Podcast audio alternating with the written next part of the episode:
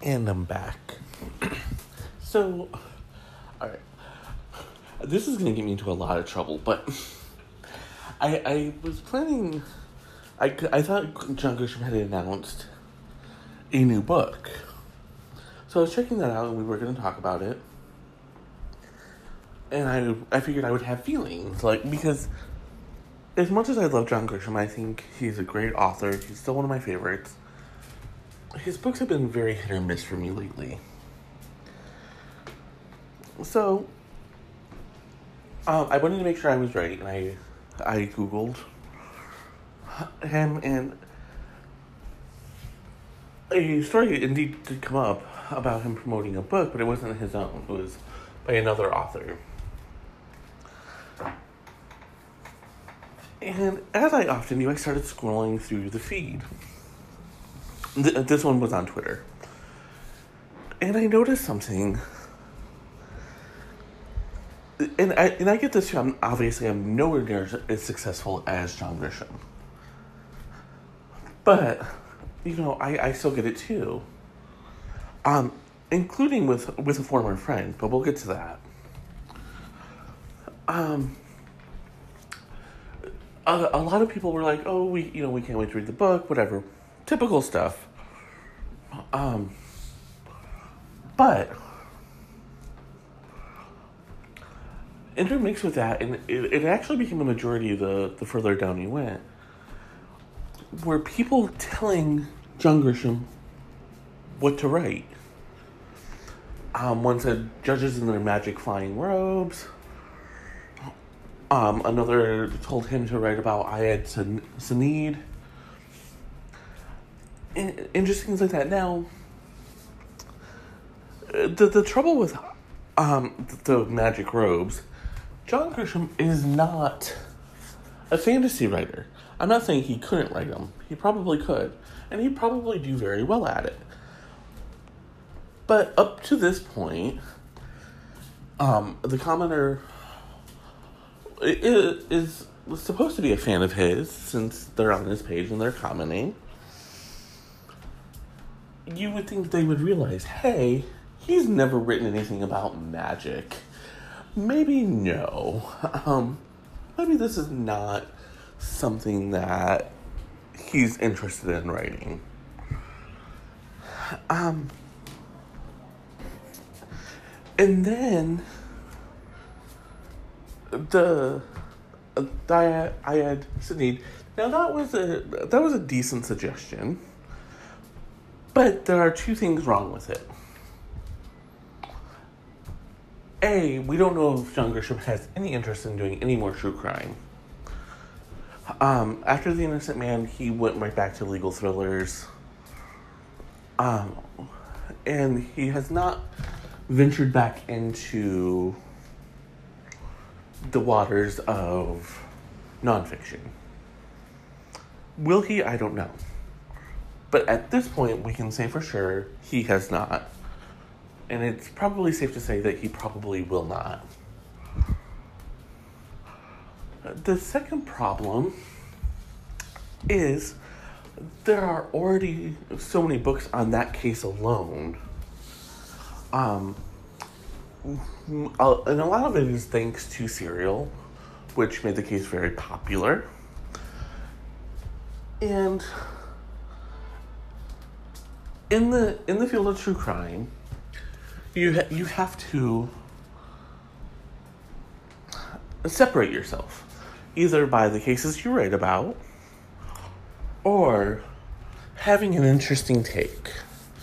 It is not as easy as just sitting down at your keyboard and writing. I wish it were. I really do because I could probably bang out like eight books in a week if it were really that simple. Um.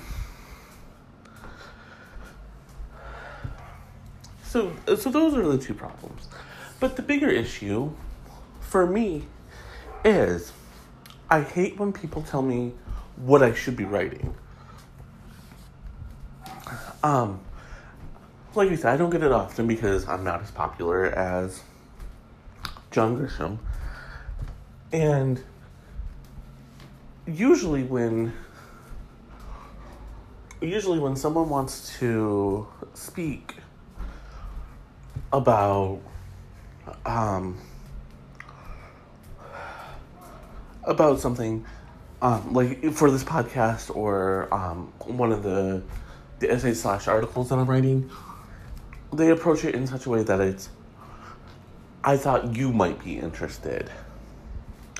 But there was one friend, November O'Malley, who did not do that. She was one of these douchebags who would literally tell you what to write.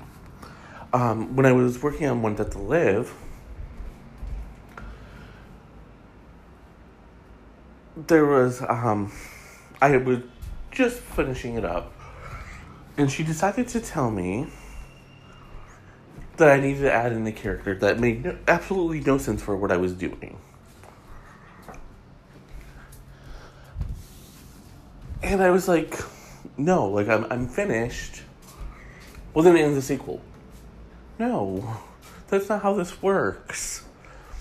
You know, I, and, and even now I still don't quite know what the sequel is gonna be. I haven't really sat down and thought about it. Um, but and, and she did this a lot, and not just to me, to to a lot of people. So when I complain about this, it's not just fans who do it; other authors do it too, and it might actually be worse with other authors, because then they're trying to put their own spin on your work, and it's fine for like fan fiction and whatnot. But when uh, when some when a writer is working on a novel or play, a script, even a short story, it is a labor of love.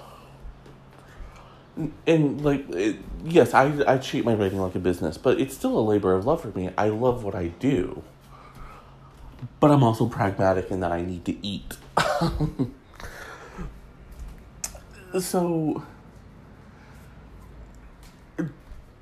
don't try to force your view or what you think should happen onto the writer because the writer has spent time with these characters. He already know he or she already knows what needs to happen in their their story. And I know I need to go and come right back. And I'm back.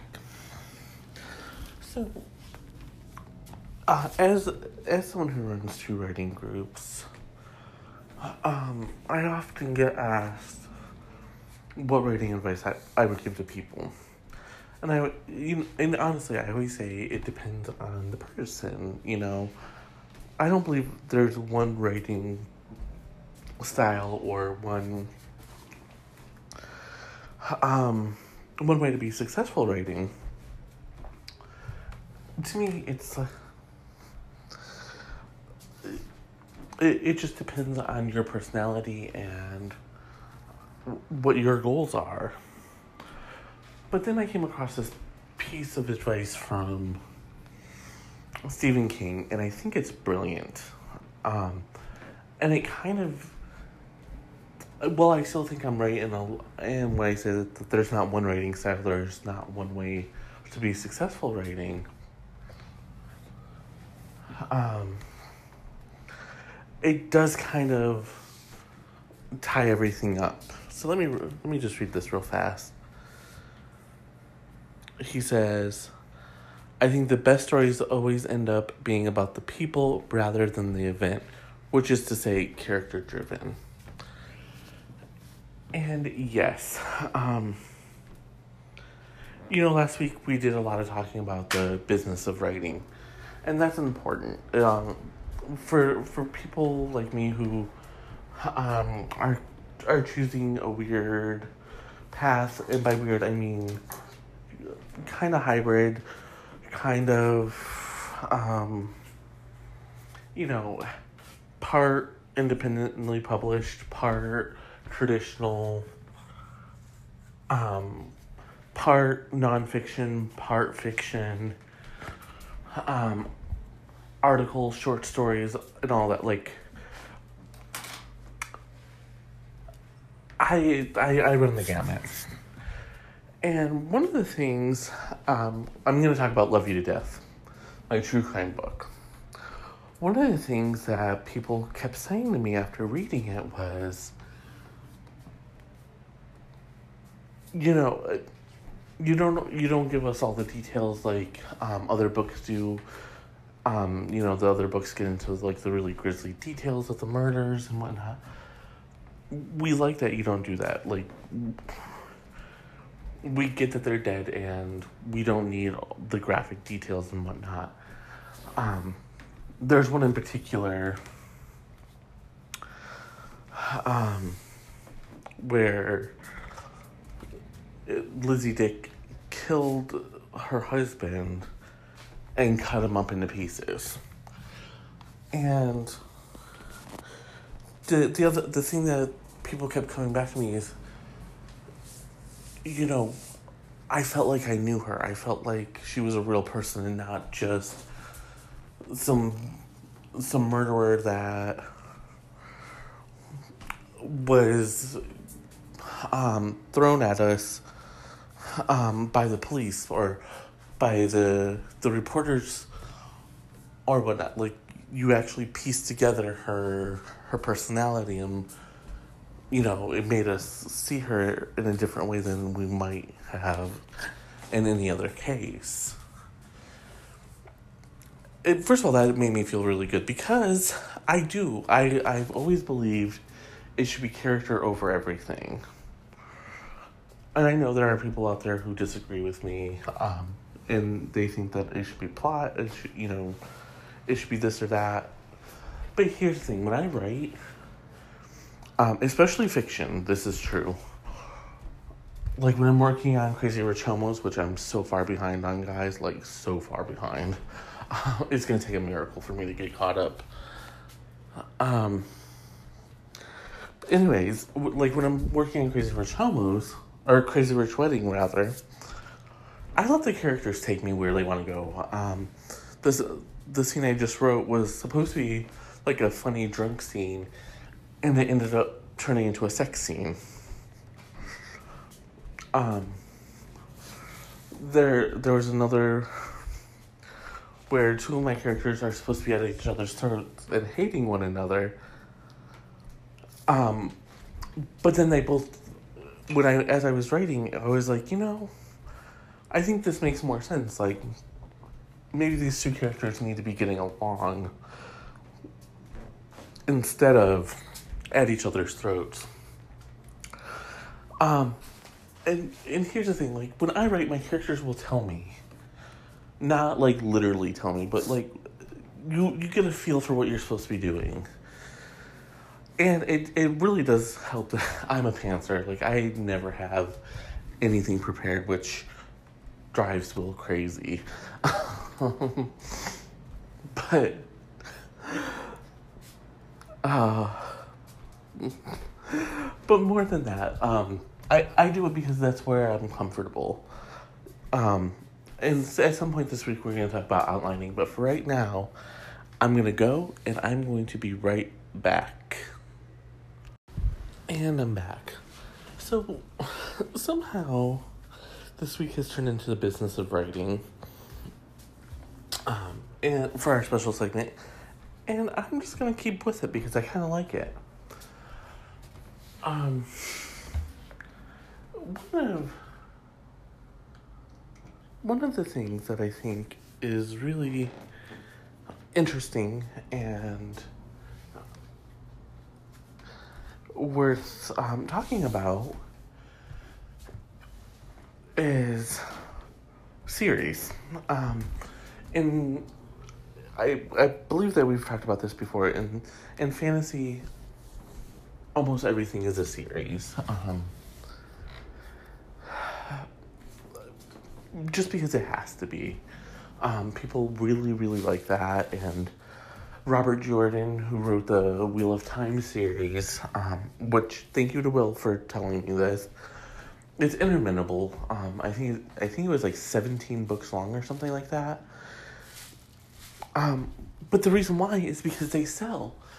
Janet Evanovich, who I love, she has like three or four series going right now. Um, the most popular, which is Stephanie Plum.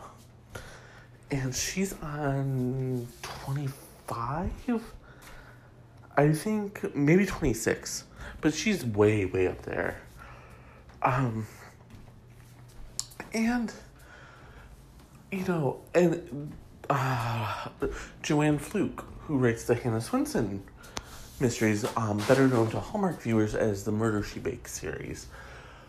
Um she has so many of them too. And so I was I was trying to like figure it out like what is this? Like especially with like Janet Evanovich because she's cranking out two three books a year. Um and they're all series so I was like how how do you do this like how do you keep everything straight um there's the she has Stephanie Plum, Fox, o- the Fox and O'Hara, which is another really great series I loved. Um, she was, I think she was writing that one with Lee Goldberg, but he had to step away from the series because he, um, he had a couple of books that he needed to work on. Um, and then I heard there's one. It's a spin-off of the Stephanie Plum series with um the main one of the main characters' name is Diesel. But anyways, uh, but they all stick to this formula that works really well for her. Um, and the basically the formula is you find the bad guy, or you know who the bad guy is. You have some sort of crazy misadventure. Get close to the bad guy. Bad guy almost wins. Someone comes and rescues the hero, and voila we're at the end. And I, you know, it sounds like I'm bitter or I'm mad. I'm not. I hope I can find the formula that works for me. That's just as is um, profitable. You know, I at some point I do want to launch a cozy mystery series.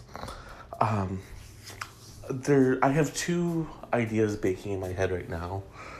Um, one is actually a spinoff of one Death to Live, my soap opera satire. And um, the other is kind of a different take on, on the genre and having a um, woman of color be my um, protagonist. Um, I and then I I had the fantasy series, which is um, a, a planned series of four at this point. Um, but honestly, because of how I'm writing, because of the occupation of my character, spy, there's a chance that that could actually go um, much further. I, four is where I'm starting, and and then we'll figure out where I'm at after that. Um, but for so here's here's the thing for the readers, it's great because they get to visit with their favorite characters over and over and over again, which they love. For writers, it's great because first of all, the formula helps you bang out the books faster. But more importantly, um, they're a profit generator if you're if you're going the traditional route, publishers love series and they will actually give you a book deal for like two two to three books at a time. Some depending on how well they sell, you might even get like a five book deal or whatever. Um, and I've heard, I've not actually seen this, but I've heard that like you can actually get an advance, which is unheard of in these times for an author to get an advance on on the books, which amazing. um, but so that is one that is honestly one way to generate interest. It also makes it more valuable to the movie studios. Um, one for the money when it was made with Katherine Heigl didn't do as well as people thought it should which you know it happens. But if if they wanted to, they could take um, the books and craft a TV series very easily on it. And guess what? That's even more money in Janet's pocket because, well, duh. um, that sounded really sarcastic. I didn't mean it to come out like that, but yeah, like you can honestly turn um, these book series into like a TV series or a series of movies and make a shit ton of money. Um, J.K. Rowling makes a ton of money off the Harry Potter books and the Harry Potter movies. That's the thing is these it's not separated. Um and and that's why I want to stress to people is turn to series. Um, uh, there's a lot of independent authors I talk to who have at least one series going, even if they're writing standalones and whatnot as well. They have at least one series going because it's a profit generator. It's a way to get your work out there and recognized. Um, and the same thing goes for serialized work. Um, the the more people see your name in print, the more popular it's like that you're likely to become, and the more money you're going to make. And I'm gonna go, and I'm gonna come right back. And I'm back. So, okay. Um, y'all know. If you don't know, today is the start of Camp NaNoWriMo. Yay! And I have so many projects, it's not even funny. Like, seriously, so many projects. Um, that's not what we're talking about. Sometimes I have to remind myself of this. um, so recently, my my main gig kind of started changing the rules a little. So I decided to um, focus more on freelance writing articles, um, writing short stories, and sending them out for publication. And you know, word count is a very important thing, and with that, um, you know, the one, um, the one story I just wrote could only be up to five thousand words. Now, most publishers will will give you a little leeway, and they'll say, you know, this is what we prefer, but if it's a little bit over or a little bit short, we'll still consider you. But generally speaking, when they say we want between 500 and 5,000 words, that's what they want. I'm sorry, that, you know, you can't argue with them about that. It gets a little more difficult to talk about word count, though, when you're writing a novel. Um, I, I had started writing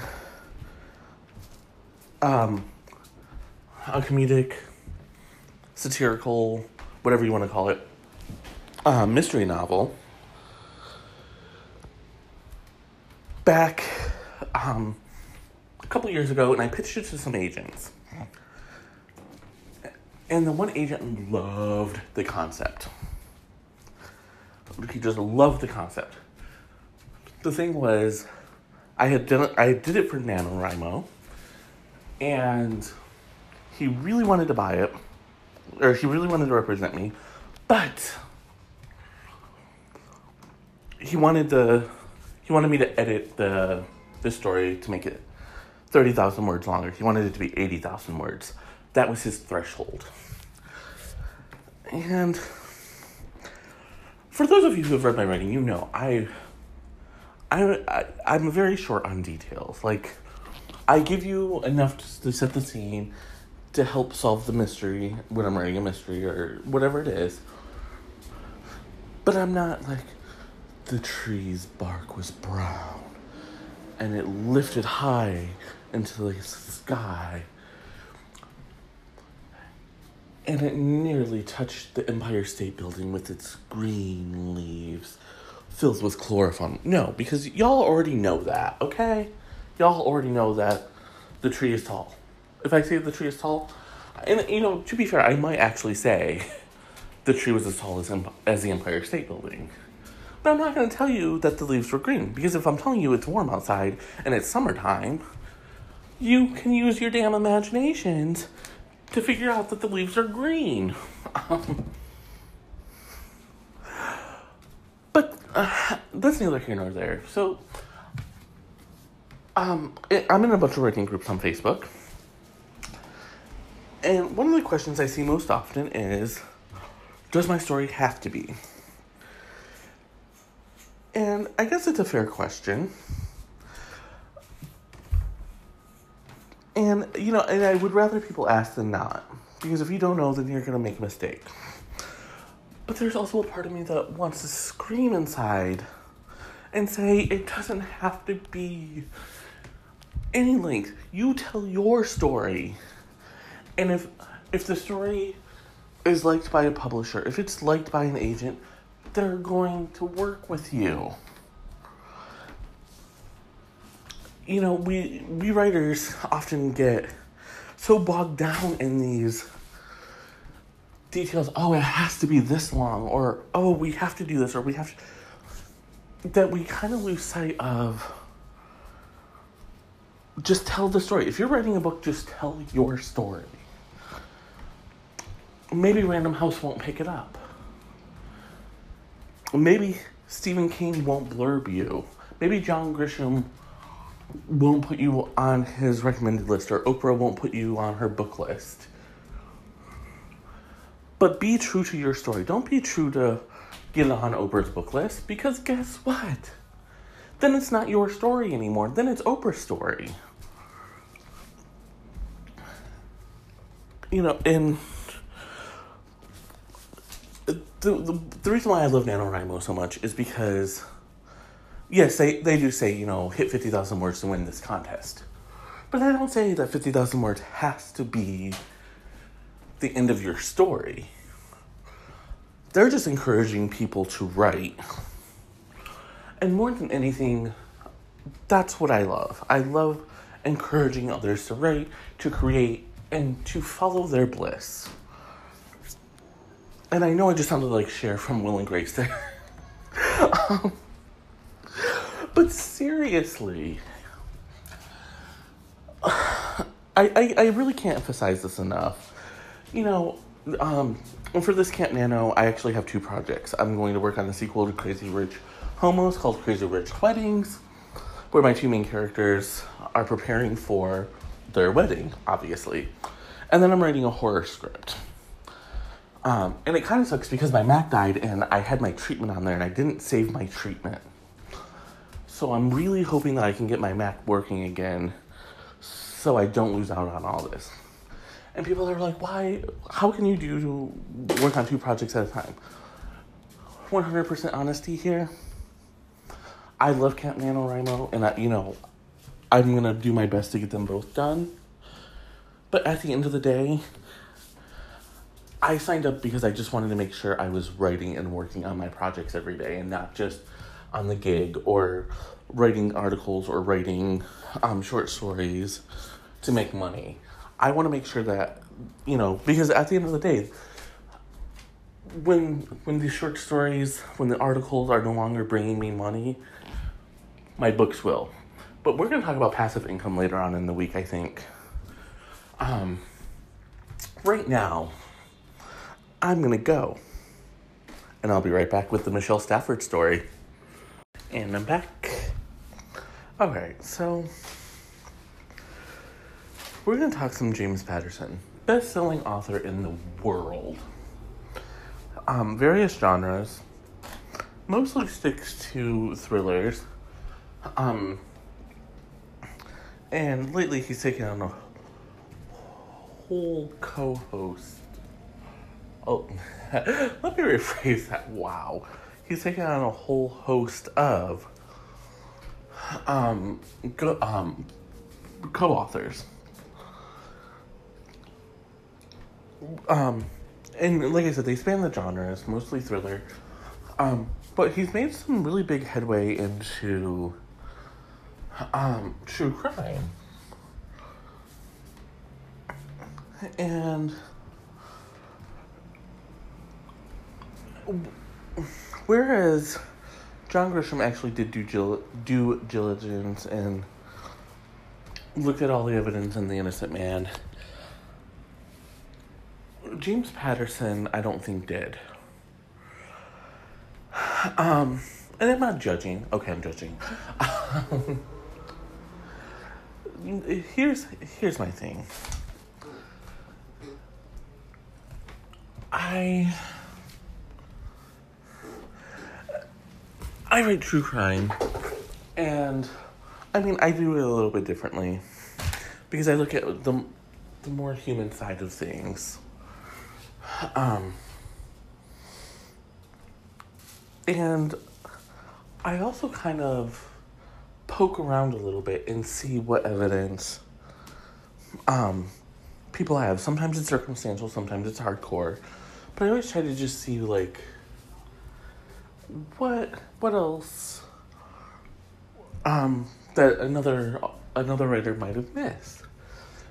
Part of that is because uh, my training as a gossip columnist um, for Generation Gossip, um, for my trending stories, and for drunk gossip has taught me like it, it's taught me to like slide up and eavesdrop and ask the right questions, so to speak. And, and so that's what I really try to do. So I was poking around and I've been looking into the Aaron Hernandez case, which is really, really intriguing. There's there's so much information available about it. And one of the things that I've kind of started to find is he um he was out as bisexual. And for whatever reason, and again I I had not read the book myself.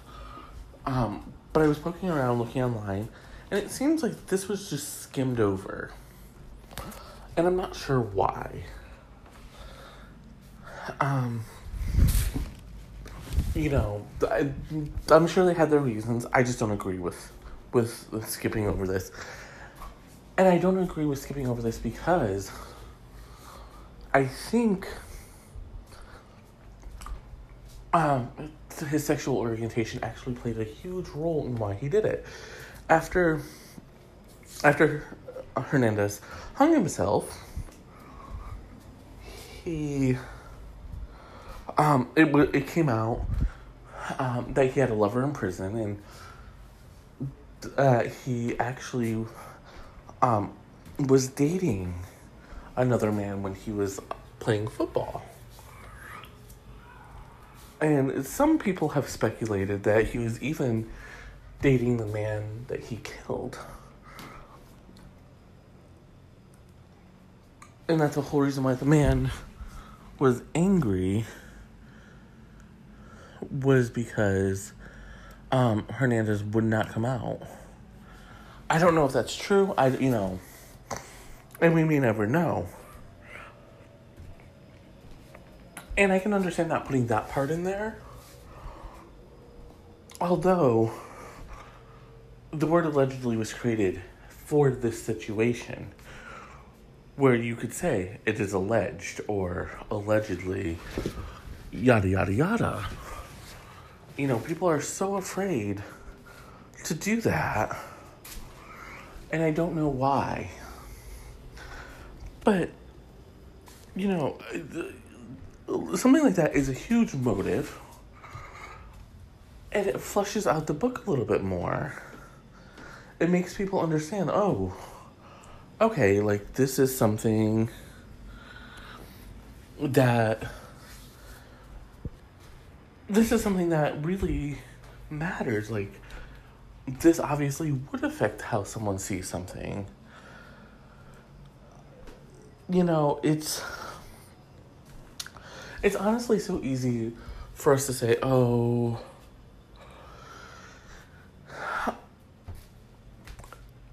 You know, he was just this big bully who had too much testosterone and killed.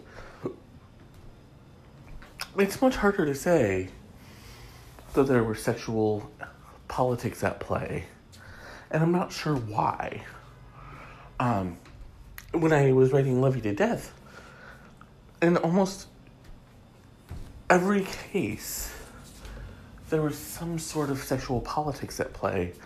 Um, the one that springs to mind immediately is um, Ruth Snyder, who was the first woman or the last woman killed um, by the electric chair here in New York.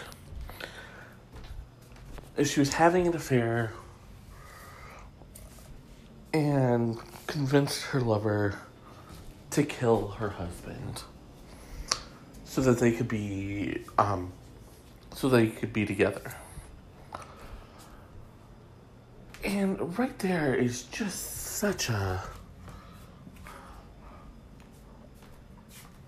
such a plot and such a um there are so many other words that could be used honestly. But you get what i'm saying like you know she she loved the man she was having an affair with. She wanted to be with him. But in all of the reports except for one it was very much she and her lover committed the murder for the insurance money. But there was so much more at play than them just wanting the insurance money. Yes, the insurance money was a big factor. But let's take a look at what else was going on and why it was happening. And let's take a look at me going and coming right back. And I am back. So, alright, so you guys know I'm really into true crime and um, I've been writing it like crazy. We've been talking about it every Saturday. Um, and, and so there was this week. Jack the Ripper has been in the headlines a lot because they finally named who it is. But back in 2002, Patricia Cornwell, the infamous crime writer um, who writes the Kay Scarpetta books, published a book of her own called um, Jack the Ripper, or I'm sorry, it's called Portrait of a Killer, Jack the Ripper, Case Closed, in which she says Walter Sickert um, is the notorious serial killer. And she lays out all these reasons, like he had a deformed penis, he was not able to have um, sexual relationships with women, his best friend got married, and his the best friend's wife would not allow them to continue being friends and all this stuff and it it led to a lot of controversy. A lot of controversy. Um and um uh, people in britain said hey like you don't know what you're talking about lady. Get your shit together. Like stop saying this. It, it wasn't him. Um walter sickert if you don't know is a very famous um, painter. And she actually used part of that as the reason why she thought it was him because his paintings were allegedly um, very violent and very uh, misogynistic. So, you know, as I've as I've kind of waded into the true crime writing realm, for a lot of it, I've actually tried to stay as close to the facts as I could, um, with very little commentary other than snark. Um, because I I've never really been able to come up with an airtight theory. And clearly, Patricia Cornwell didn't either because all these scholars came out against her and said, Look, dude, you didn't do your research. You did not do this correctly. You don't know what you're talking about. And, you know, it just got to the point where we all had to question and we all had to say what the actual. So, you know, I.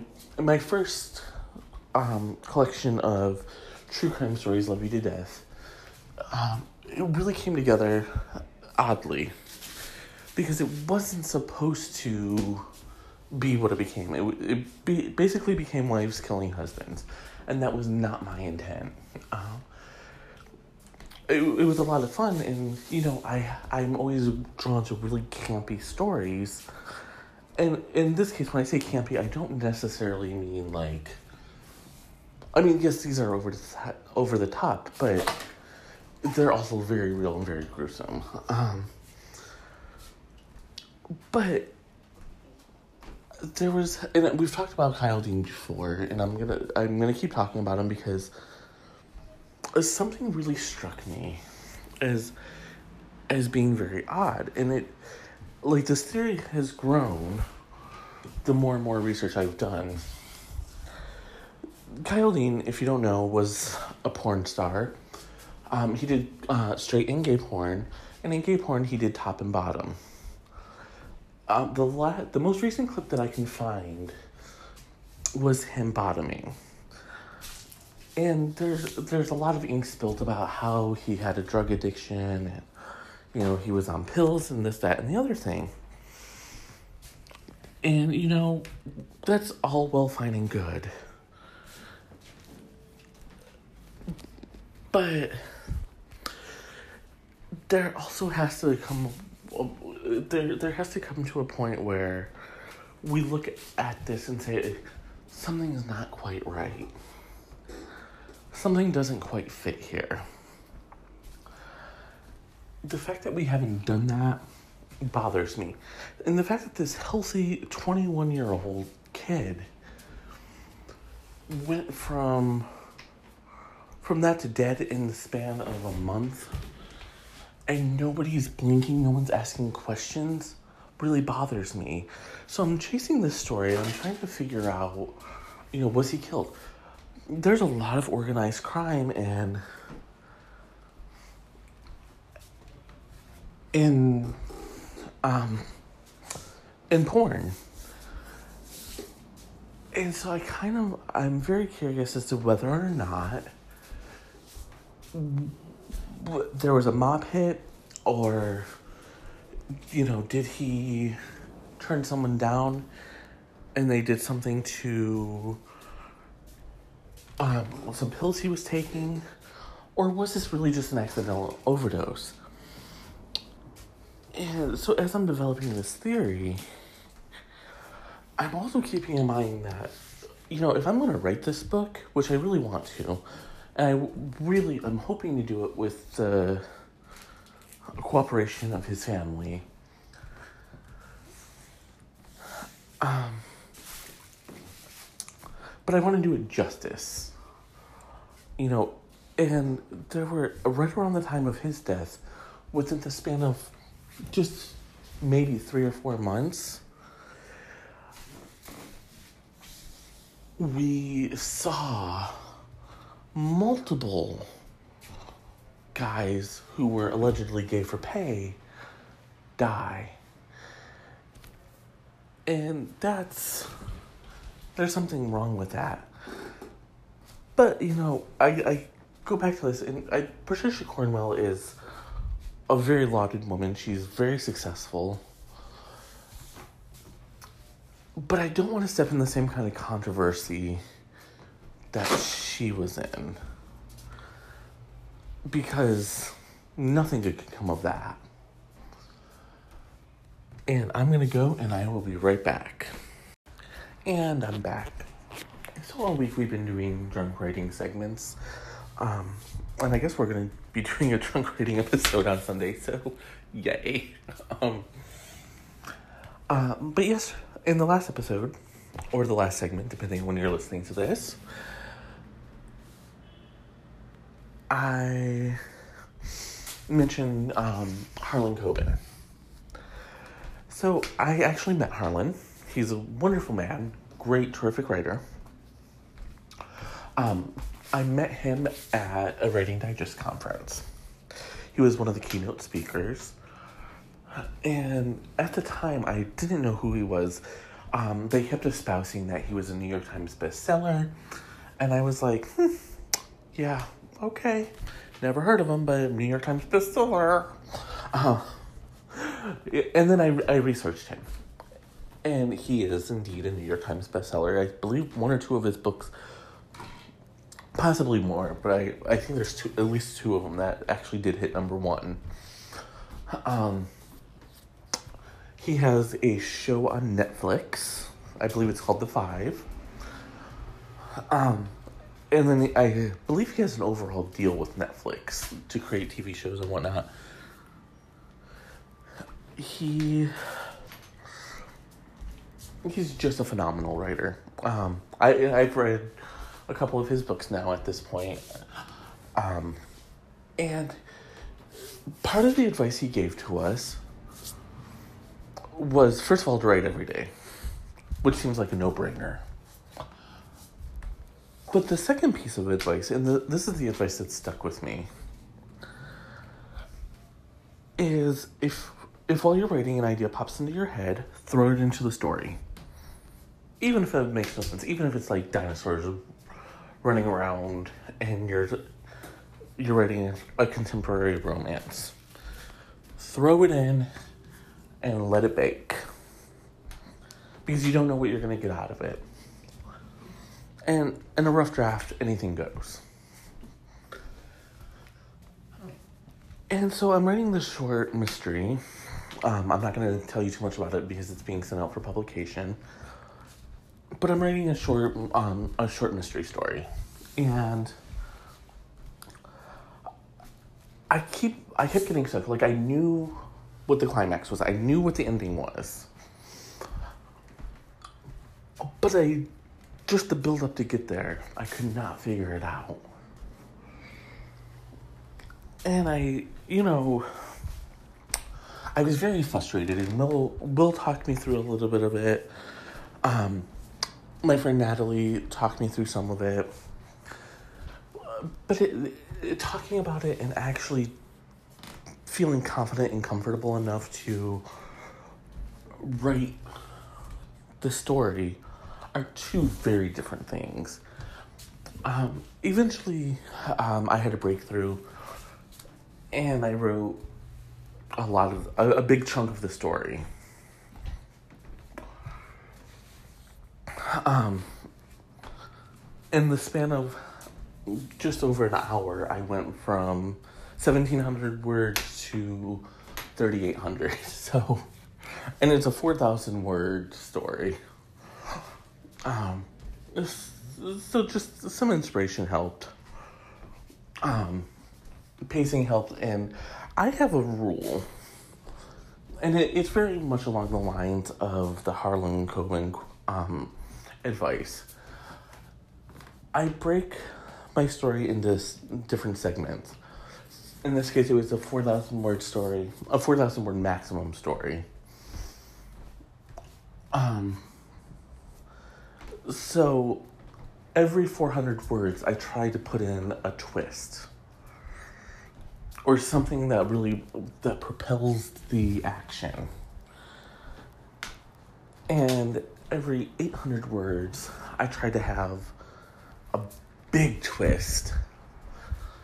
It doesn't always work like that, of course, because that's not how writing works. But when you um, when you do it like that, it really helps to keep things moving along. And so, and that, that's really what I tried to do. Um, it doesn't always work out that way. Um, I I write a lot of shorter flash fiction pieces um, for a contest on writing.com called The Writer's Cramp. And in that, I always break down my. Um, that's a thousand word maximum. So I always break down my twist um, every 250 words. Because again, that helps keep the story moving and it like sets you up to and pushes you over the little hump that you sometimes crash into. Um, and so earlier I mentioned Camp Nano. And um, I'm writing a sequel to um, Crazy Rich Homos, which is my parody of.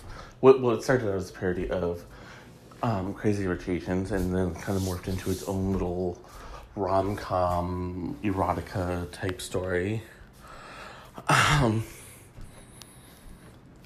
and so this if I was following the same thing that he did, this would have been where one of my characters discovers he's actually um, that the main character is actually rich, but it's not following that. It's actually following the um, pattern of a relationship. So, in the first book, they finally become official. In the second book, Crazy Rich Weddings, they're getting married. And then in the third book, um, they're going to have a baby. I know spoilers. but I, I've always kind of had, ever since I decided that this was what I was going to do, um, I've always had kind of the arcs planned out. But I also need to remember that since this is for National Novel Writing Month, even if it is a more lenient version of that, I need to um, I, I need to have enough subplots and enough crazy twists to keep the story moving along at a nice little pace. And speaking of keeping things moving at a nice pace, I should go before I bore you too much, and I'll be right back.